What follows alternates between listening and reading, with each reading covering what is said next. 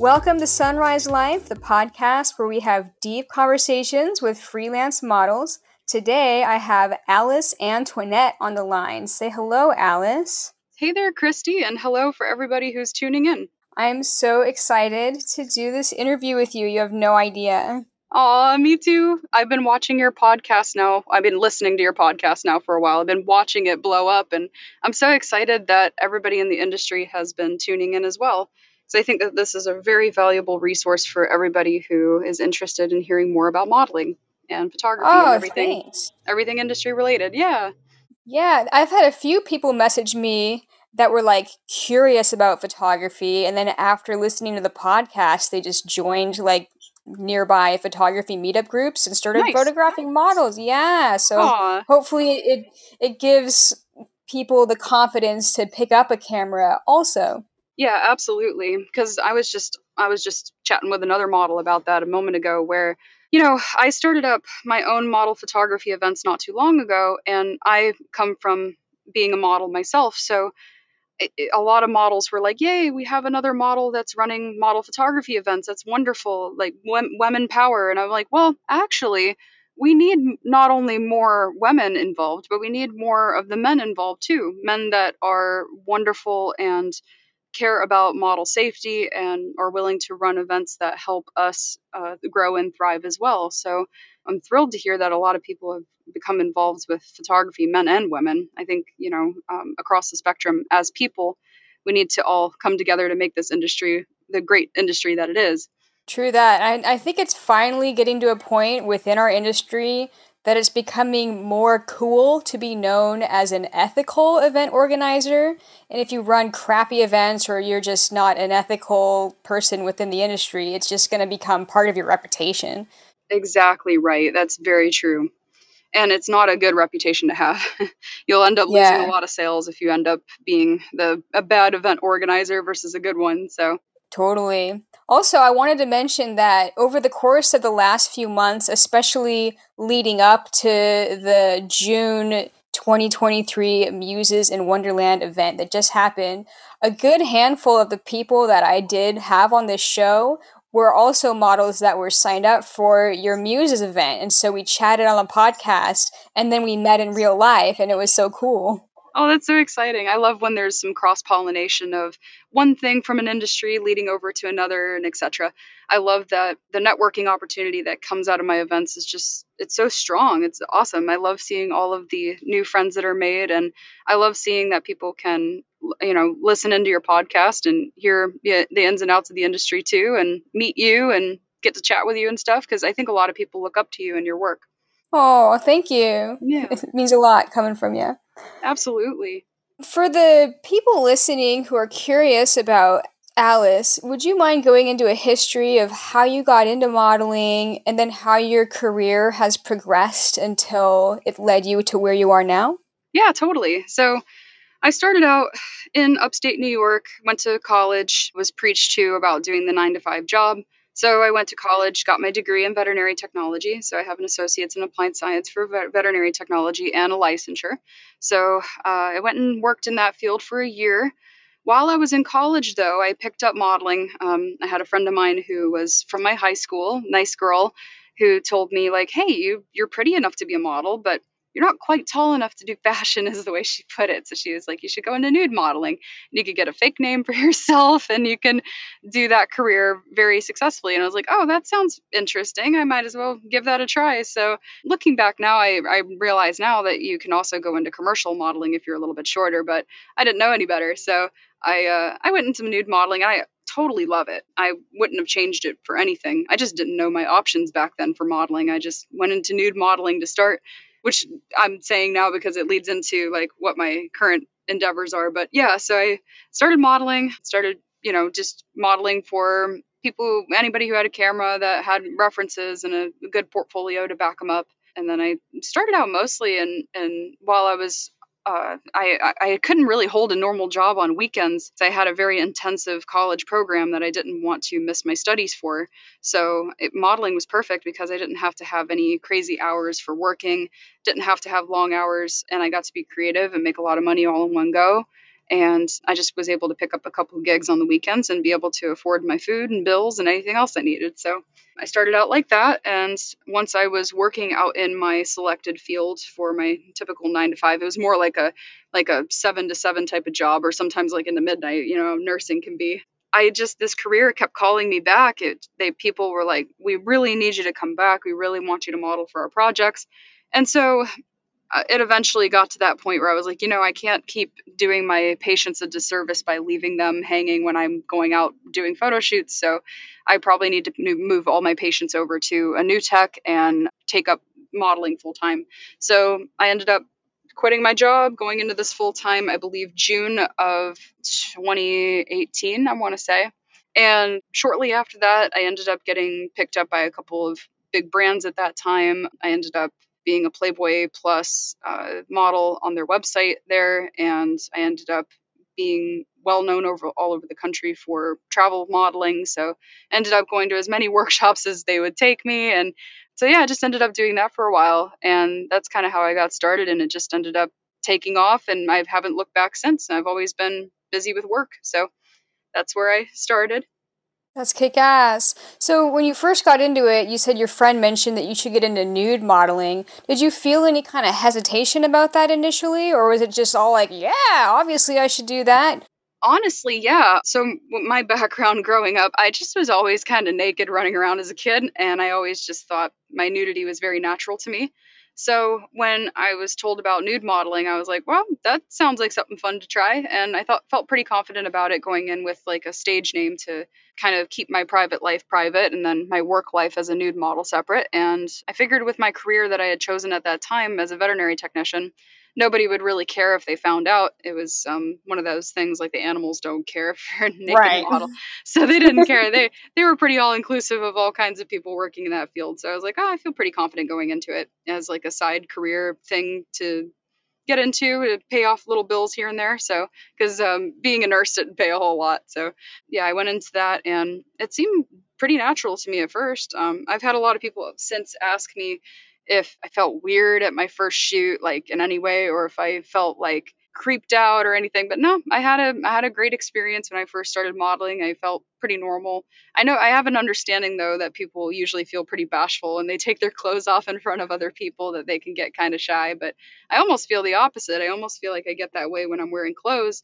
I feel like I'm a little bit more bashful when I'm like in clothes than I am nude. I feel like I can freely express myself when I'm in the nude versus if I'm wearing clothing. So I wouldn't have changed anything. It was a great start. It was fun to do that, and I still actively nude model a lot of the time. Um, I used to model like every single day, and now I model at least a couple of times a week, um, and I go out for tours too here and there. So that's rad. So when you were initially getting started, how did you first find your work? Was it Model Mayhem or was it Instagram? Yeah, a lot of my work initially started on Model Mayhem. I just had a Model Mayhem account exclusively for like the first two years of my career.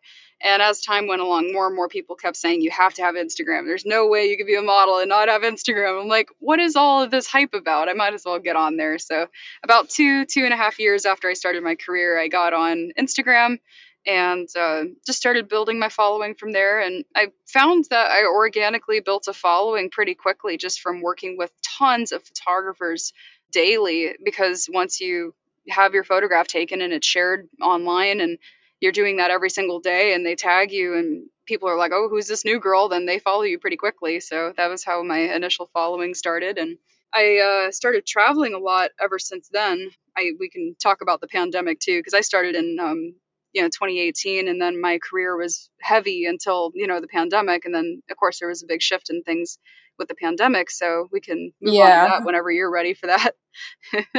Oh for sure. I was just going to say wow i didn't realize that you started your instagram that recently. I mean a few years is recent to me because your yeah, account yeah. did grow really quickly.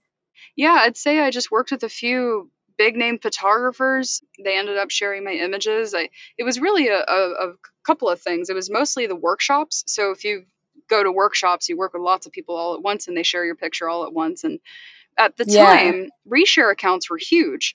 Like I've partnered up as a business partner with Implied Magazine, and they used to, and the reason being they used to reshare me so much and um, Yeah. it got a huge following from just these reshare pages. They would always reshare the images, and I used to work with main photographers for these workshops that they would host workshops, and they would take my picture, and I would just kind of do a trade trade for print with them if they hosted a workshop for me, and then they would post my picture, and it would get a lot of traction, and so I think I built myself up to fifty thousand followers initially like that, and then the pandemic hit. I had about maybe sixty thousand at that point, and on Instagram that is, and not that I care about followings because we'll get to that where we're at nowadays with these platforms, but back Oh back in the yeah. day, it, it used to be a, a platform where you could post the hashtags and you'd get discovered on the discovery pages, and it seems like these sexy women really built up Instagram. Like it, Instagram models is a thing, you know. So they really sh- they just shout all over these people who help build their platform up, but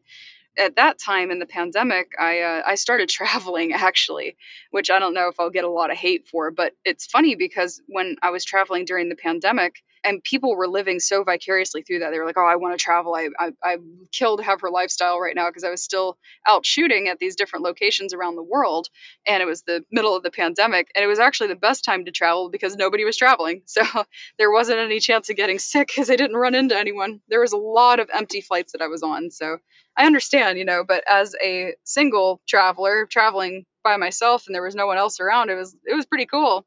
Um, just as a one-on-one experience. Would I have recommended everyone do that? Of course not, because then the plane would have been full. But um, I ended up just gaining more of a following as like a traveling sort of influencer at that point. I'm just traveling around to all these places during the pandemic and doing all these photo shoots still. So I did that pretty heavy up until last year, and then they started lifting the mask mandates. I was actually in the airport when that happened. I was flying from San Francisco to Baltimore to get my connection to go back home, and everybody was cheering and throwing masks in the air. And I'm like, what is going on? As I was getting off the plane, I found out later that they lifted the mask mandate, so that was pretty cool. But um, Sweet. yeah, it was it was a fun time. Um, and then ever since then, I've been working on more projects to help boost our industry. So I have a couple of things going on now, which I'll talk about. Oh, if you want. absolutely. I do want to ask you about that. So, when you decided to start getting more into like events and productions and more organizational things about the industry, what drove you to do that? So, as I had brought up before, when I first started modeling, I didn't really have a great educational base to go off of. Like when I was a little kid, my parents would always say like before you get a hamster, you need to read up on how to take care of it and all this. And I went to college, and so when I went to college, I initially was like, "Oh yeah, I need to learn about my job before I go do it." So, as a model, I kind of went in blind. I didn't really have an, I didn't have any. I, I shouldn't say really. I really didn't have a network um, of anyone to talk to about what this career entailed. And I was so um, bashful at the time. I was embarrassed to talk to someone that, that would be more experienced than me because all these traveling models are busy and they're doing their own thing and they're not really advertising that they want to have mentorship calls or anything like that to be able to help. So I would hear about these big name models from these photographers. And I'm like, wow, I hope I'm like her one day. But I didn't know I could actually talk to her. So I went in, and I didn't really know what I was doing. And I felt like a lot of the work that I got when I first started uh, didn't really pay me what I was appropriately owed. And I felt like I didn't know what I was doing. Like, how is a new model to know what explicit boundaries she's supposed to set for herself? Because a lo- you just go from photographer to photographer based on what they are telling you. So one guy might say, Yeah, like this is a great shoot. We're having a great time making great content. And another guy might say, Oh, you need to like open your legs for me to shoot you and then I will get you more opportunities like that and they pressure the models to go further than they would normally do so then they get more opportunities or something. So I noticed that there's this this disconnect with newer models being able to get into the industry in a professional way where they have a baseline for how the industry should be perceived. So I don't know if this is all making sense. Um, it, it's No, it it's is. it's a lot to it's a lot. You know, um, I I just want now a resource where the newer models can come in and go, oh, there's somebody to learn from. We can get a heads up how this industry is because I never thought I could be a model. I didn't think I was tall enough. So I thought I would be lucky enough in high school. Like if I thought, oh, maybe I'll go into editing or something, like I'll edit magazine covers or something. I never thought that I could be a model because I felt like I was too short. And I feel like maybe I'm not exactly conventionally pretty. I have, I, I don't have like cute button nose or any of that stuff. Like I, I have you know features that are very unique to me. So i was like well maybe i don't have this industry standard modeling. And when i thought of modeling i thought of either like playboy playmate glamour cover model or i thought like high fashion model on runway. I didn't think about just being able to take up photo shoots from people who just want to create something wonderful either for their own projects or for galleries or for sale online or even some of these other commercial projects that I mentioned earlier that I could have been a part of. So, and I'm actually kind of dipping my toes into now is like more mainstream commercial modeling too, which I'm doing as a freelancer, which is also interesting and new territory. So, I advocate for the freelance models. I want them to get into the industry knowing what they're getting into without wondering where their lines should be for what their tolerance level is for the amount of explicitity that they put out there, the level of tolerance that they have for what kind of clients that they want to take up on, um, how much travel they should be doing, how much self care they should be taking on. You know, like they, they, there's no real set baseline that's mainstream enough for these newer models to access. So, full story around, I want to provide educational opportunities, networking opportunities, online opportunities for people to come together as well. And then I, I want to provide them work opportunities through things like the events. So, I now not only offer my modeling services, but I've started uh, selling courses.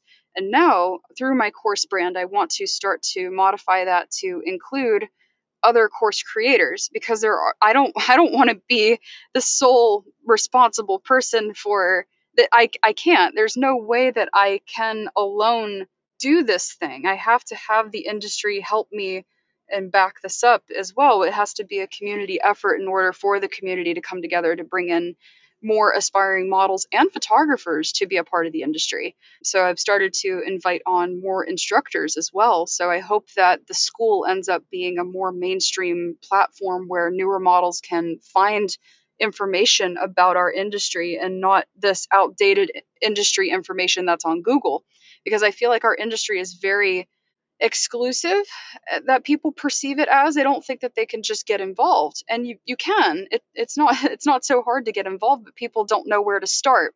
So I I want to provide a resource where people know how to get involved and how to get involved safely and how to get involved in a way where it's productive for them and they don't feel like their time is being wasted and that they monetarily gain as well. You, you, know, the goal is to build towards a comfortable life and retirement and everything. So I want to help every freelancer to be able to do that.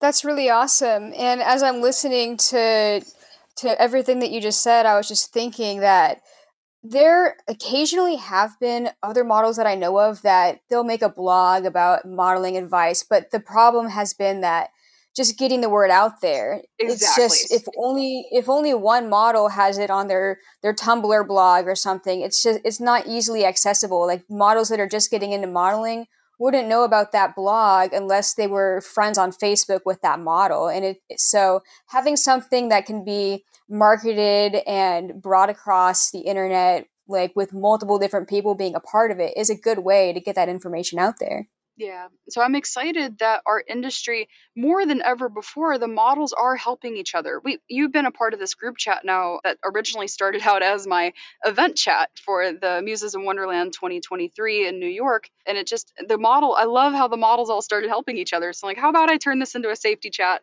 and advice chat and I just make a separate chat for the events. And that chat grew to such an extent. And I loved how the models all started helping each other. And so the energy is there. The drive from the models and photographers to all come together to help build this industry up is stronger than it ever has bef- been before. And thank God, because I feel like we are now on the cusp, especially in the glamour model industry or the nude model industry or even the art nude model industry, where ever since Hefner died from you know the whole Playboy legacy has had a huge impact since his death. So I noticed a big shift when I got hired by them in August of 2018, and he had passed away in 2017 in November. And from that point, I, from my understanding, the company went to his daughter, who she made it a people's magazine. It was non-nude. It was supposed to be lifestyle oriented. They lost a bunch of sales, and then she passed it on to her brother Cooper. And now he made it back to this nude type of company. And at the time uh, when I got hired, it was there was just a lot of juggling around. They didn't know what to really do with it. And now, from my understanding, the magazine has been disbanded, and they're doing their centerfold online uh, it's almost like a com- competition with OnlyFans in a way. And it's like when I was hired by photographers back in the day, they hired me on the premise most of the time, like, oh, I have a chance at becoming something bigger Uh, by submitting you to these big companies like Playboy because I have the Yeah. opportunity to get to be a big time photographer if I get you published there. But now these big companies have kind of fallen apart. So now it's like, and with social media, so Instagram has ousted a lot of us. So back to what I was saying earlier, I grew my following on Instagram back in the day, but now I see these newer models who are just absolutely struggling to to make a following for themselves. And if, if I were to restart, I don't think I could get the reach that I did before because it's just not the same as it used to be. And Yeah. so, you know, we're all at this point now where we don't have a, real good reason for shooting. We don't have a reason for, you know, none of these photographers are able to get in a major publication. None of the models are able to get in a major publication. Nobody is able to get the community to see their work. Even your work, I don't mean to put you on the spot, but I never see your work pop up. And I try to interact with it and comment and share it and like it and, and save it as much as I see it pop up, but I still have to continue to go to your page directly to be able to see your content because you're shadow banned. So I'm so shadow banned. I hate it for you. I'm so sorry, but that's the thing. Uh, uh, So, you know, I don't mean to be this this one long sentence of like all of this because I'm sure that you feel it as well, but our industry is seeing a major just upsetting push towards being excluded from the rest of the world and that's very dangerous for us i think. I think that it would alienate our industry to a point where it becomes so so alienated from everything else that we become we, we become inaccessible for people who want to be, become a part and the amount of shisty behavior has also increased ever since these sort of exclusions have started happening. So photographers know know they they've we've uh, we've started to get some really crazy requests in the last few years now ever since this social media has not allowed us to be able to express ourselves in a normal way. They're like oh well now what other ways can i create that are interesting and will get me on some other platform?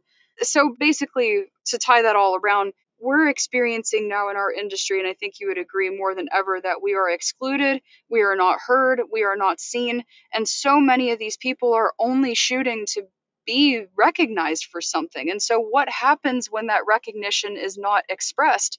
They're just shooting for themselves which is fine. We'll get some shooters like that but but at the end of the day most of the people that are involved in our industry will lose their drive to do so if they are not recognized for their work and they should be recognized for their work and uh, and if anything they should be monetizing off of their work as well so you know I, I think that we need more resources where we can come together as an industry to be able to provide these opportunities for people to be seen and to be heard and to be and to express themselves Yeah, I agree. And where there's a will, there's a way. You know, platforms come and go. So I know that you're highly involved in implied.vip, which I am enjoying posting my artsy photos on, by the way. Yeah, it's been fun. You know, my my business partner Tony has brought my to my attention that he was starting this implied VIP platform before we even were able to figure out a name for it and everything.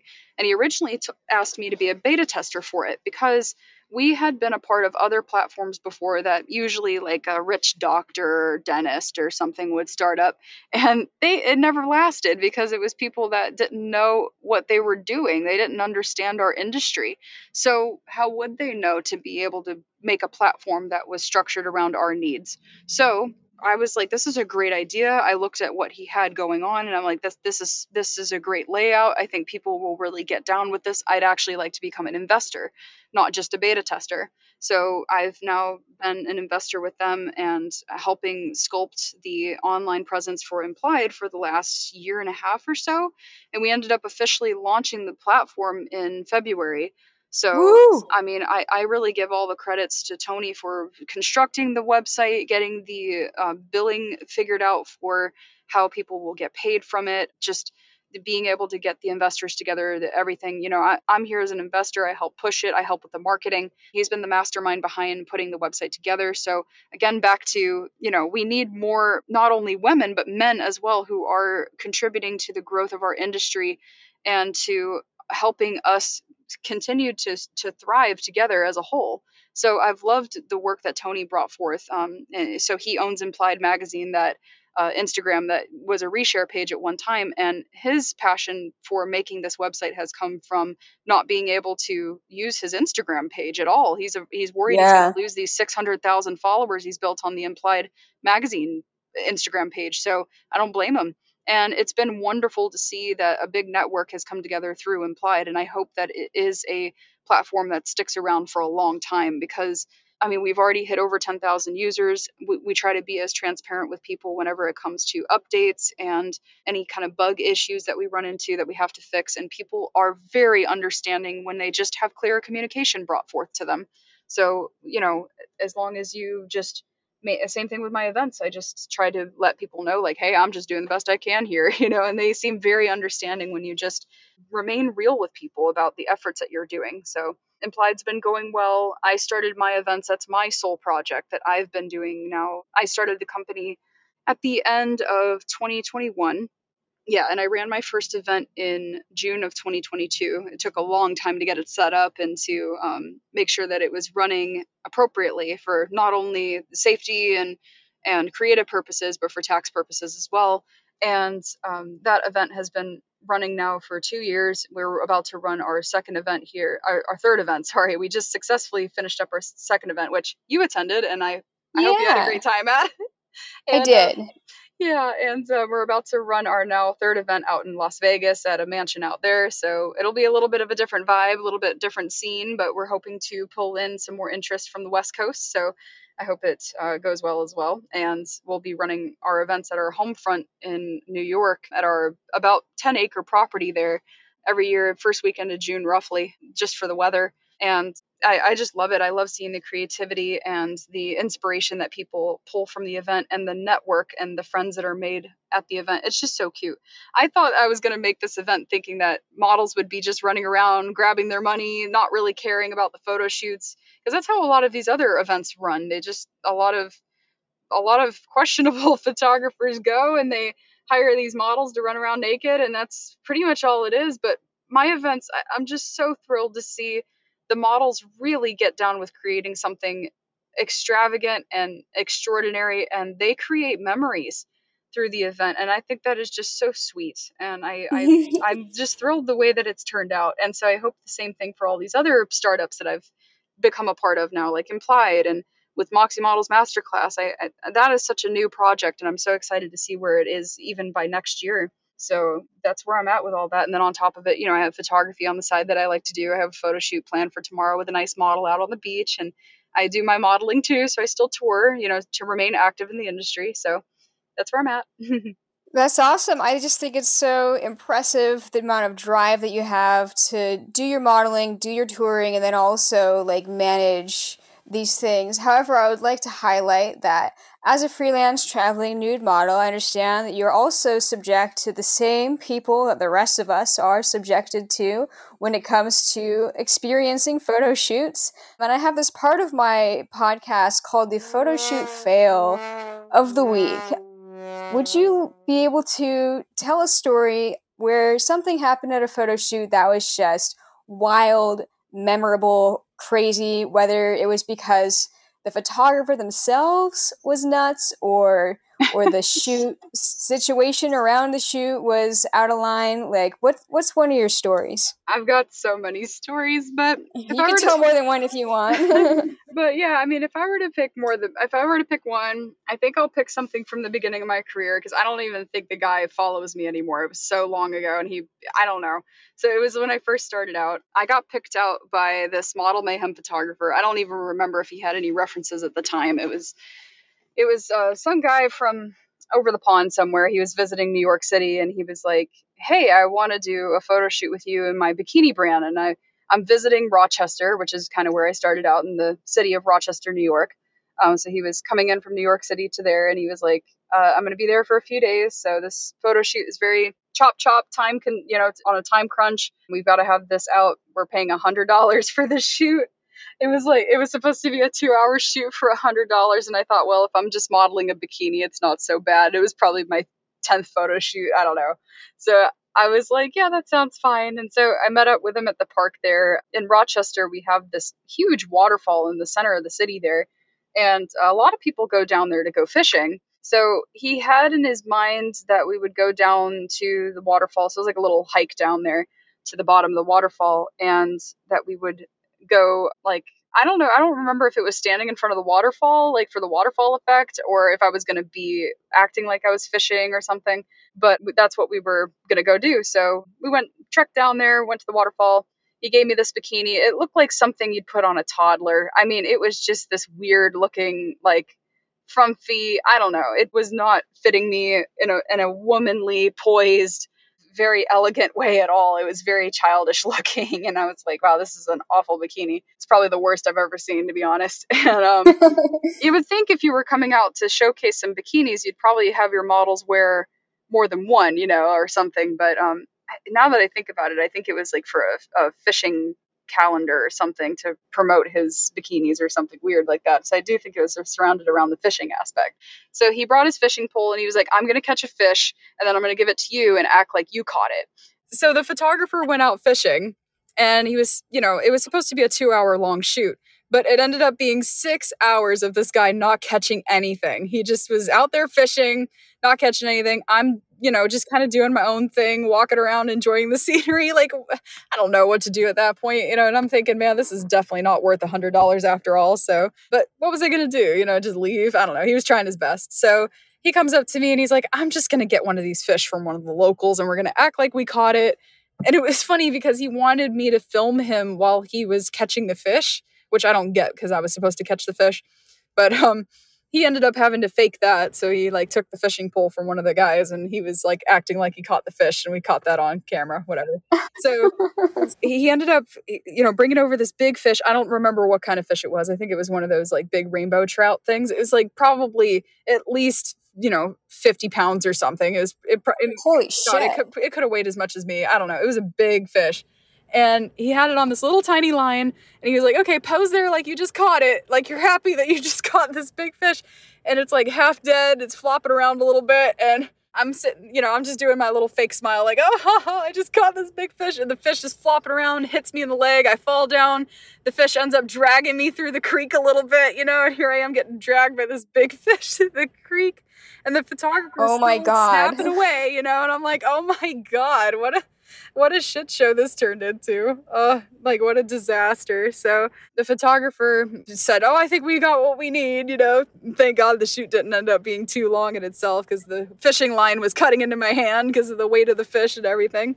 And then, oh my god, it was a big fish. The poor thing. I, I just wanted to let him go, let him be free. poor thing. And so he, um, he was like, "Yeah, I mean, don't worry about how you look in these. I, I am gonna Photoshop you anyway. I'm gonna make sure you have big boobs and big butt and the whole the whole thing." And I was like, "That's like the most offensive thing. God, you know, here I am. I just put in all this effort, and you know, models always take care of their bodies, you know, to look a certain way. And here he was, and he was like, "I'm just gonna make your boobs into these triple D's and." Everything. And I'm like, man, I, this was not worth sitting out here for six hours for a hundred dollars. Oh my god! This fish dragged me down the creek, and then just for you to say you're gonna Photoshop the whole dang picture anyway. Oh my god! That what the oh fuck? I'm just visualizing a picture of Alice, Alice with giant tits and a giant being dragged by a huge salmon like in a river. What the? I know it was such a mess. Uh, that was one of my funny shoots that I had. Um, but I do want to pay one ode to a photographer that it's it's not really a tragic story. It's just a funny story that I think a lot of models in the industry can relate to. It was old man Larry always came to these events. I don't know if you've ever met Larry. He I know Larry. He brought his flowers and his towel with him. Do you know who I'm talking about? You know, okay, so there's a couple Larrys. Is it lawyer Larry or lawyer Larry. is it the other Okay, yeah, no, I know. Okay, lawyer. I was thinking of a different Larry, but yes, I know lawyer Larry with the flowers and the towel. Yes, that one. and yeah, there are, Larry's a very popular name. I've I've had quite a few photographer Larrys myself in my career, but but yeah, Larry with the flowers and the towel. So if if you're just tuning into this podcast for the first time, Larry is a very well-known photographer who would go to all of these events and he would always bring his rainbow towel and a, a brand new bouquet of flowers. And it always put the models off because he's he was kind of like a creepy looking guy a little bit. Uh he it was very weird that he brought flowers in this towel. He always had this infatuation with this towel. And I didn't take him for a fool though. I, I didn't treat him like he was any lesser just because he had this weird fatuation with this towel and flowers. And instead of treating him bad, I would always say, like, Larry, thank you for bringing your flowers. I, you know, nobody ever brings me fresh flowers. I, I think that's really nice of you to do. And Thank you for bringing your towel, Larry. I love seeing the colors of it. It always makes my day to see the bright, cheery colors of your towel, and it keeps me comfortable when I'm sitting at a photo shoot and I'm just sitting on the ground or something. I'd rather rather sit on your towel. Thanks for bringing your towel to help me feel more comfortable. And and he went from being this crotchety old man to being like this beaming, happy person when he would work with me. And so Aww. Larry worked with me at all these events for years. And I even went out to California where he lived and worked with him one on one.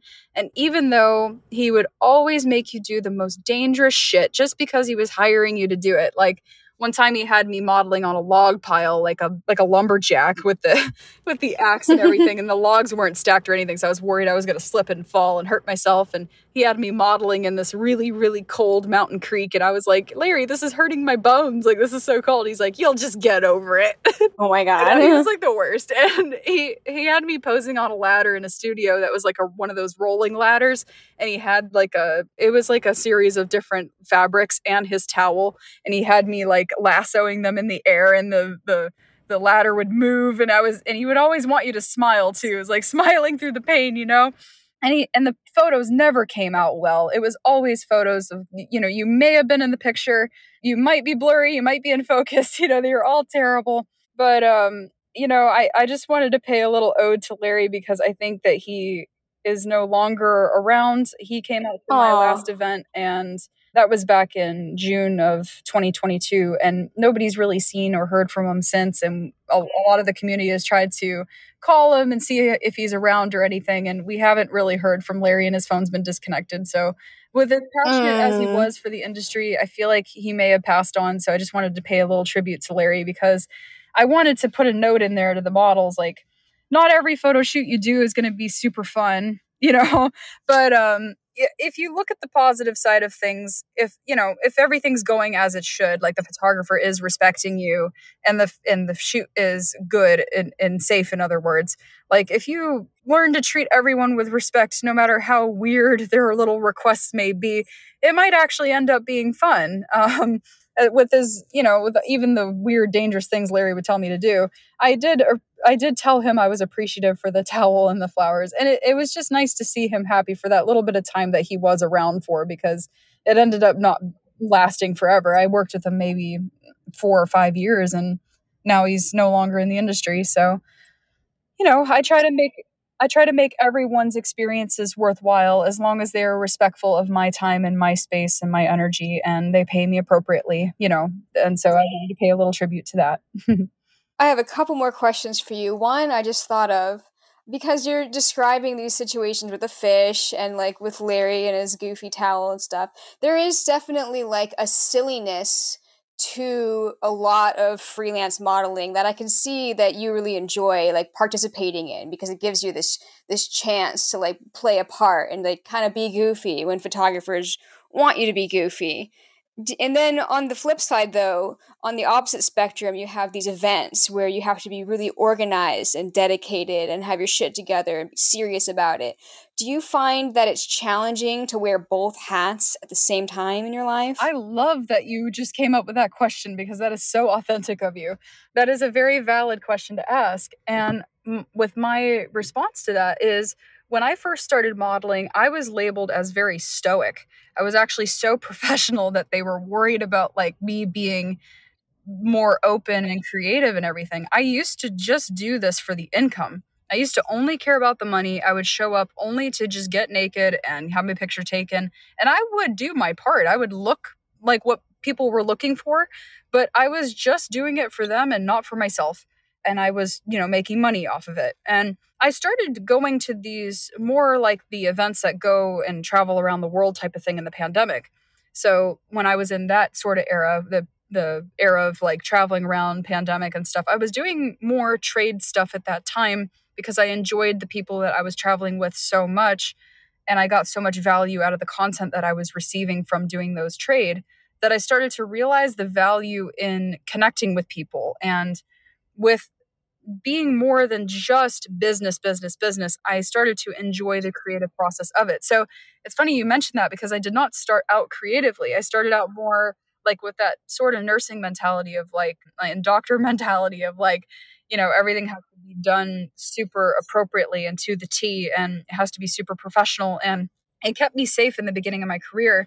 But as my career grew, I became more creative myself. And now that I've started to become more creative, when I opened up Muses in Wonderland, I expected it to almost be the same mentality as when I first started out, where models would just be running around naked and collecting their money from guys who are kind of weird and questionable. And, you know, it, it being more like a lot of the other events I had been to, where it was just paid events.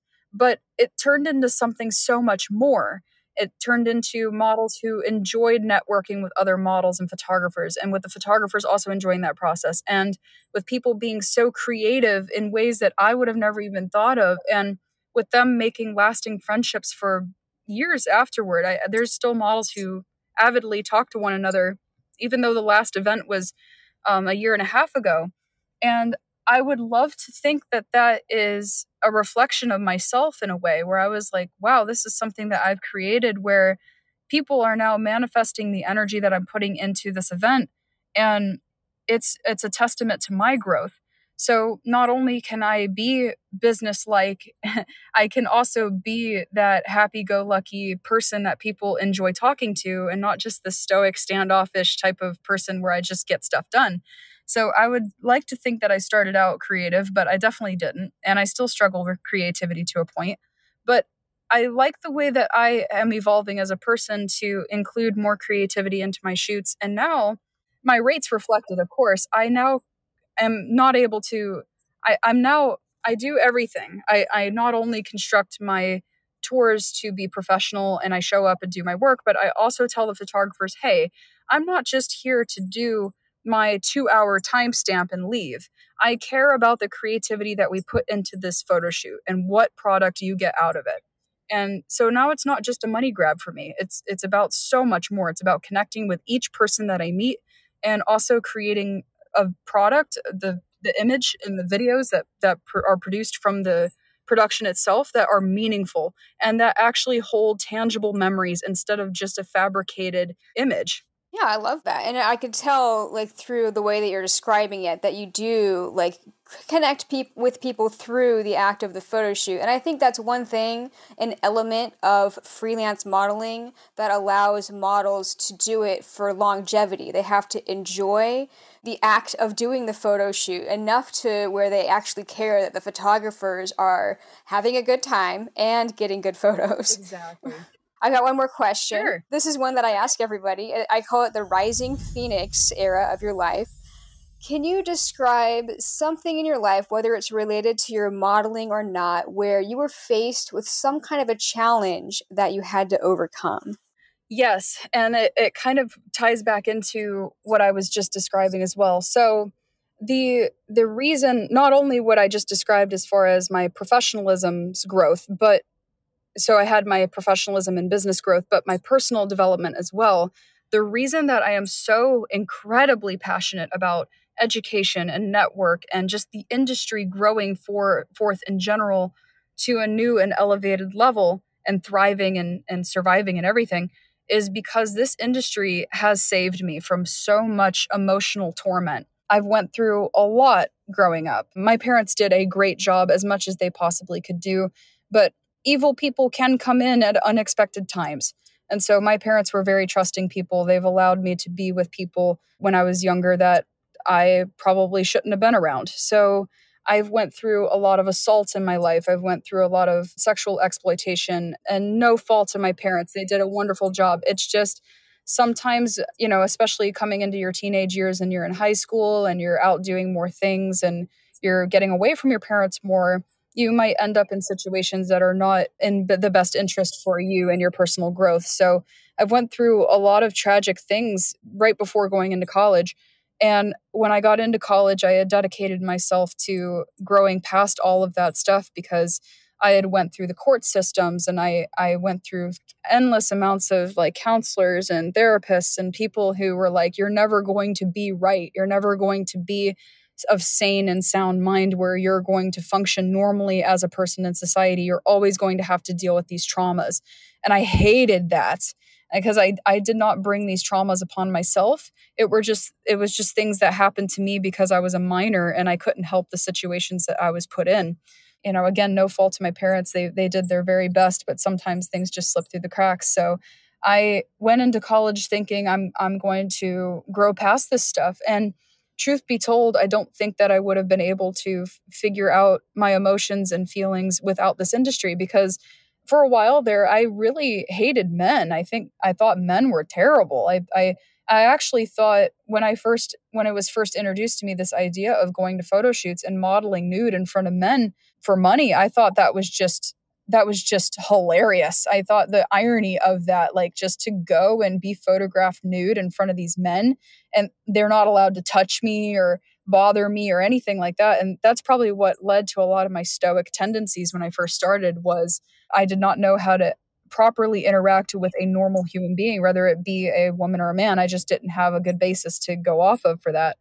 And when I started out, I kept thinking to myself, man, one of these men, if they try me, I will fuck them up. I had so much hate in my heart where I felt like at one of these photo shoots, I was just going to, I was just waiting for someone to come at me. I was waiting for someone to assault me and I was, I was just, I was going to get back at them. But it never happened and it was just a beautiful thing because I, I didn't really go searching that out i did my reference checks and my background checks and everything but i was just waiting for myself to be wrong and i never was thank god I, i've known people to go to photo shoots and they get assaulted and it's the worst feeling for me to hear because i was sculpted into a better person by people who admired me for not only my beauty but for my character as well and they saw the potential that I had as a young person for what I could bring forth into the world. And it was the best thing. I'm like, wow, this is so awesome. This not only creative industry, but these people really care about my success and seeing what I grow into.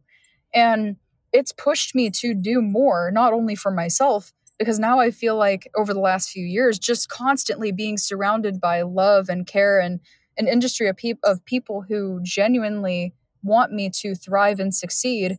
Now I feel healthy enough to be able to help people achieve the same sort of sane peace of mind, to be able to achieve peace and freedom through creating and networking with other like minded individuals, where a nine to five job would have never been able to get me because I was the career I had picked, unfortunately, was very depressing. People never bring their pets in because they want them to have like a play day at the vet's office. You know, I was assisting right. with all kinds of medical procedures that animals are not happy to have done, and you know, and a lot of it was very traumatic to see, uh, especially because a lot of procedures that we do on animals are not legalized for humans. So there's a lot of things oh. that we deal with, like abortions and euthanasia and things like uh, even ear croppings, you know, and, and tail dockings and stuff. Those are all very controversial topics, but they do exist in the veterinary world. So those are all, you know, those are all things I've had to witness. And it's hard it's hard to to watch that stuff for yourself in real time and you're just doing your job and so i love with this career not only have i been able to grow past my traumas and network and meet new friends but i've been able to be in a creative atmosphere that is uplifting and it's not depressing.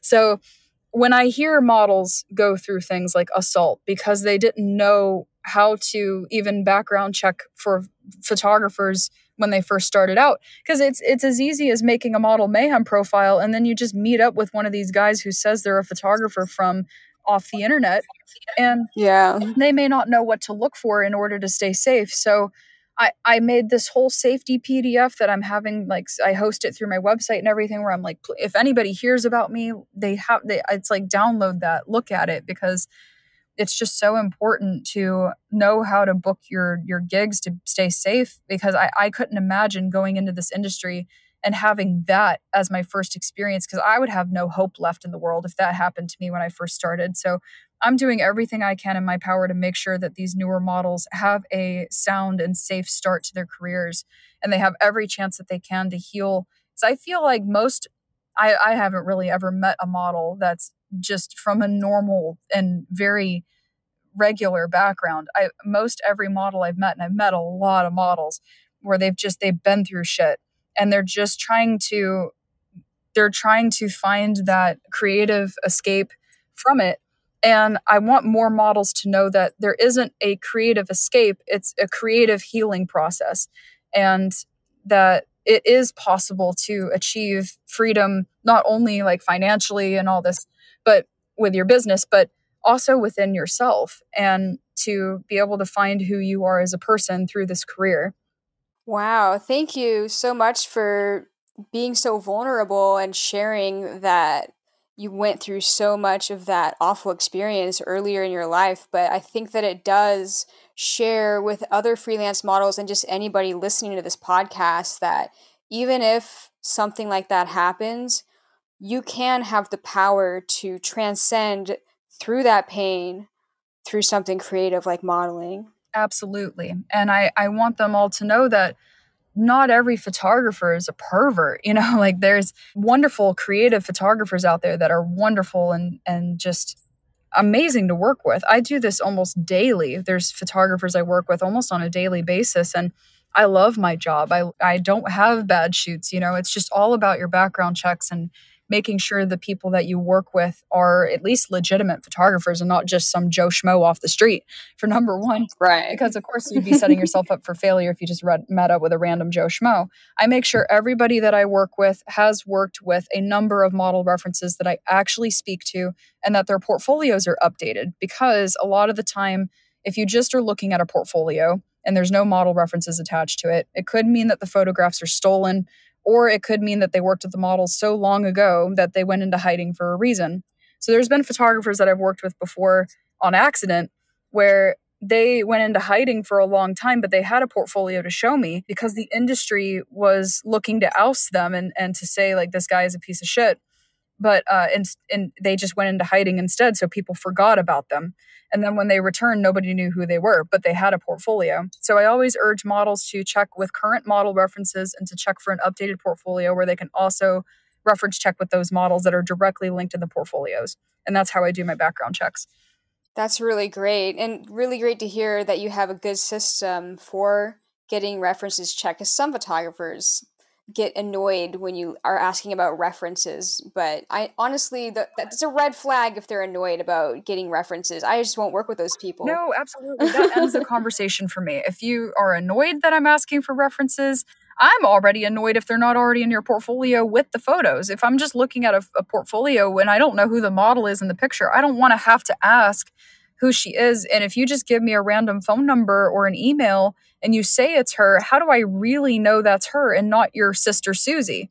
Right. Yeah. Yeah. People can be sneaky about that stuff. Exactly. So, just as an observation, listening to your story, listening to your backstory, and then how you've kind of developed as a person through the course of your modeling, and then becoming like the entrepreneur within the modeling, do you find that like the sense of control that you have through running your own events and then making the Moxie Models Masterclass and becoming like heavily involved within the industry, do you find that there you may be motivated to, to do that partly as a way to gain power of of yourself and your autonomy with your body and then with the people that are surrounding you as a result of, you know, past trauma? That's actually a fantastic question because a lot of people may wonder that.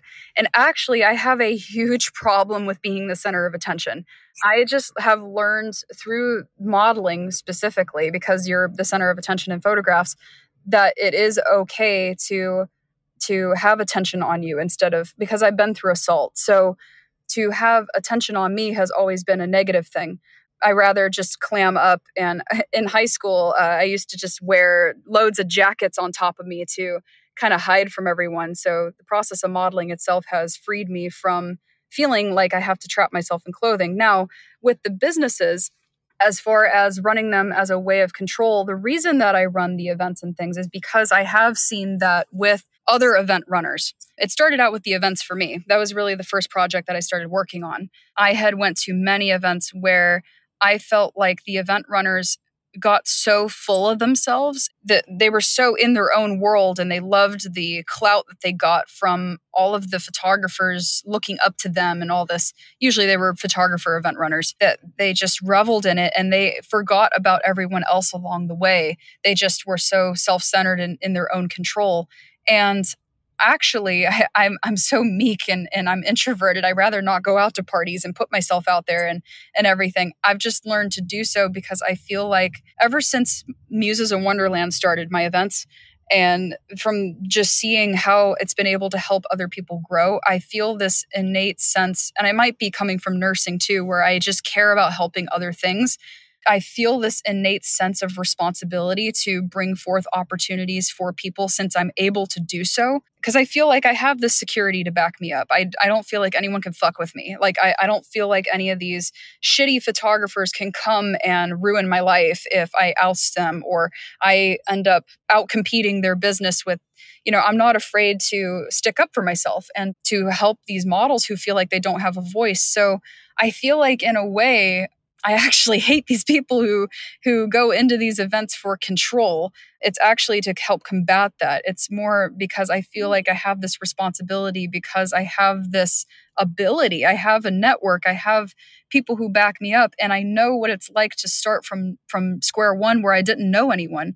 I remember the first model I ever met was 2 years into my career and for the first 2 years of my career I had nobody because I started in 2016 and I didn't really start blowing up until 2018.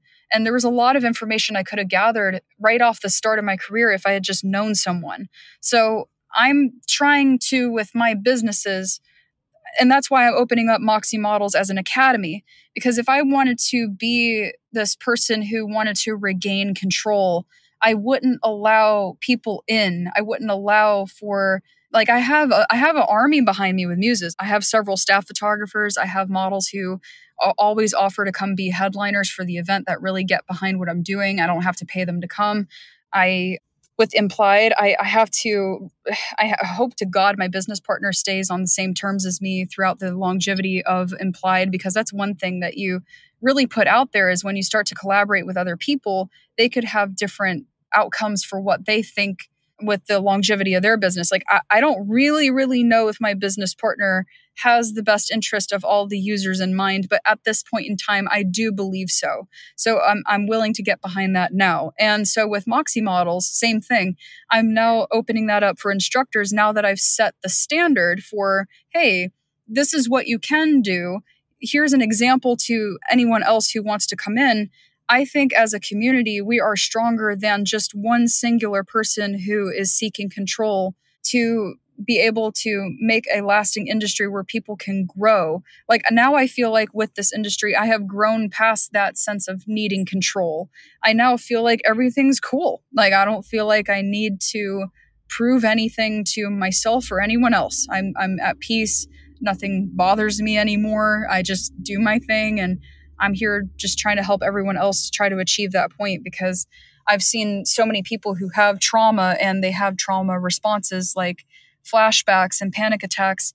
And I was told by my therapist that I could never outgrow that. That was always going to be something that haunted me for my whole life. And after it came out and I was in high school and I started getting treated like a caged animal that had just been rescued or something, I never wanted that.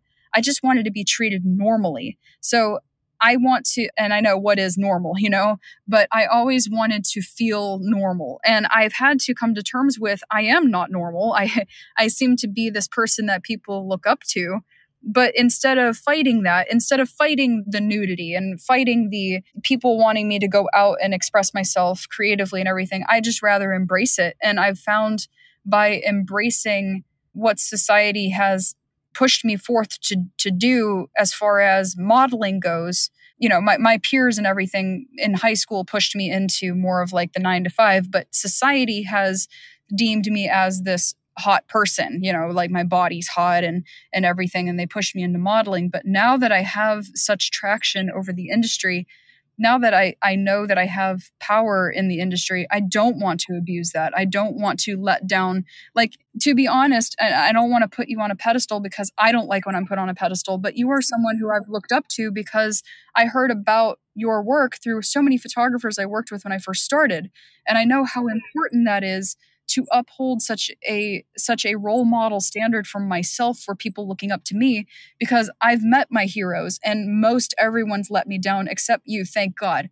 But like I, but everyone has seemed to let me down. They're always going through their own growth journey and they're not ready yet. And it's like I've had to take a step back at that and go they're just people too.